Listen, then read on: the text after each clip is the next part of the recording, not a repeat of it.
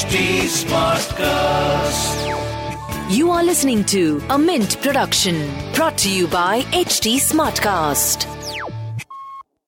The dollar index measures the value of the US dollar against a basket of six currencies the euro, the Swiss franc, Japanese yen, Canadian dollar, British pound, and the Swedish krona. However, current week's numbers show 1 US dollar equal to rupees 81.901 and the dollar index at 109.71.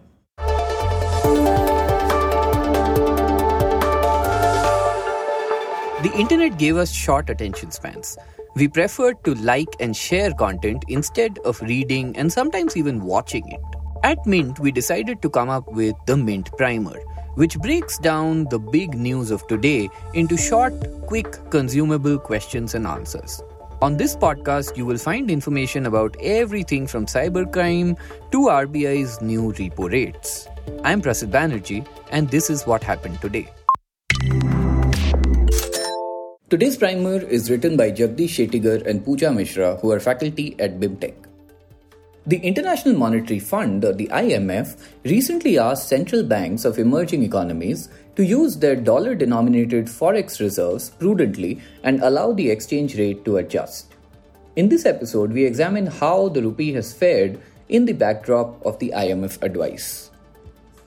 Now, the trend so far with the US dollar index surging above the 113 mark amid the strengthening of US currency, the rupee slid to a new low of rupees 83.073 on 20th October.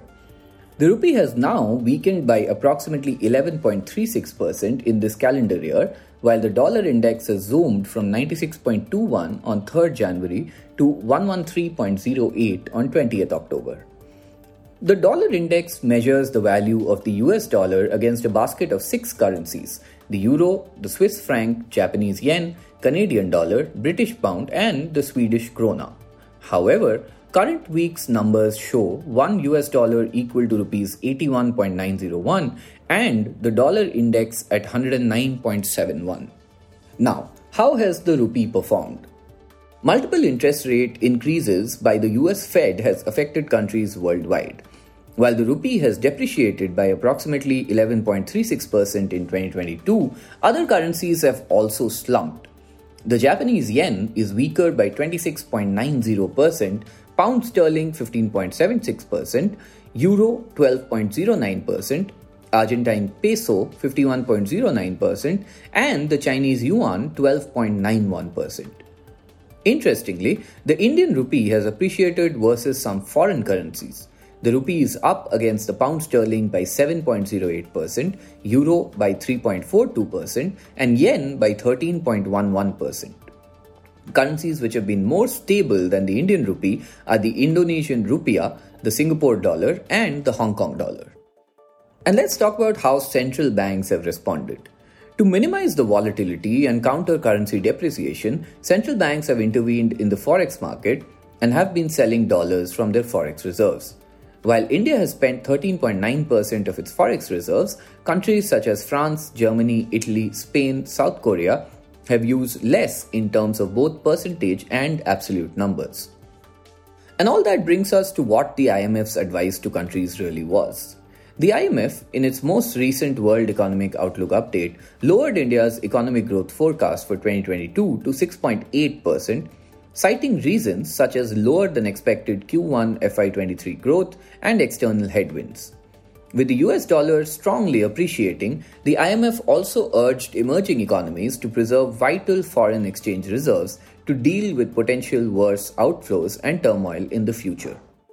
As stated by the IMF, a sharp strengthening of dollar has sizable macroeconomic implications for all countries.